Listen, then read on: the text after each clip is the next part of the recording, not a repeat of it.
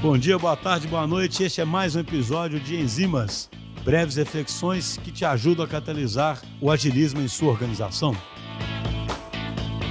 Boa tarde, pessoal. Meu nome é Fernando Souza, sou Agile Enterprise Coach pela VLI. Estou hoje aqui no Agile Brasil 2022 em Porto Alegre, falando sobre a aplicação do ágil dentro da área de engenharia de manutenção em portos e terminais. Nosso case a gente demonstrou aqui como transformar a área de engenharia manutenção em portos e terminais adotando o ágil no dia a dia. No nosso caso, a gente começou com uma capacitação para toda a área, entendendo ali as suas necessidades. Então, se despertou o desejo, gerou-se o conhecimento. Posteriormente, montamos um time multifuncional para poder atacar o pior cenário deles, criando ali um objetivo, o qual seria reduzir o tempo de lead time do Porto de São Luís. Nosso lead time lá era de 211 dias. Com esse time piloto, a gente pegou uma pessoa da inspeção, uma pessoa da área de materiais e serviços, outra pessoa envolvida na área de programação e mais uma de execução. Com um time multifuncional já capacitado, a gente fez o acompanhamento deles, mudando o estilo de liderança, passando por uma liderança servidora. Nessa liderança servidora, a gente diminuiu a dependência do líder local, que era chamado de tubarão, aonde todos esses envolvidos no time multifuncional definiam o que, que teriam atacando para diminuir esse lead time de 211 dias. Já na primeira plane, foi possível simplesmente colocando as pessoas para conversar conversar entre si a matar ordens de serviços que existem há mais de dois anos dentro do backlog deles. Com o resultado da primeira plane, a gente conseguiu reduzir em torno de 20 mil horas planejadas do backlog. O IMOS ele não diminuiu, mas a capacidade de entrega do time aumentou. Já na segunda sprint, nós conseguimos dar sequência no,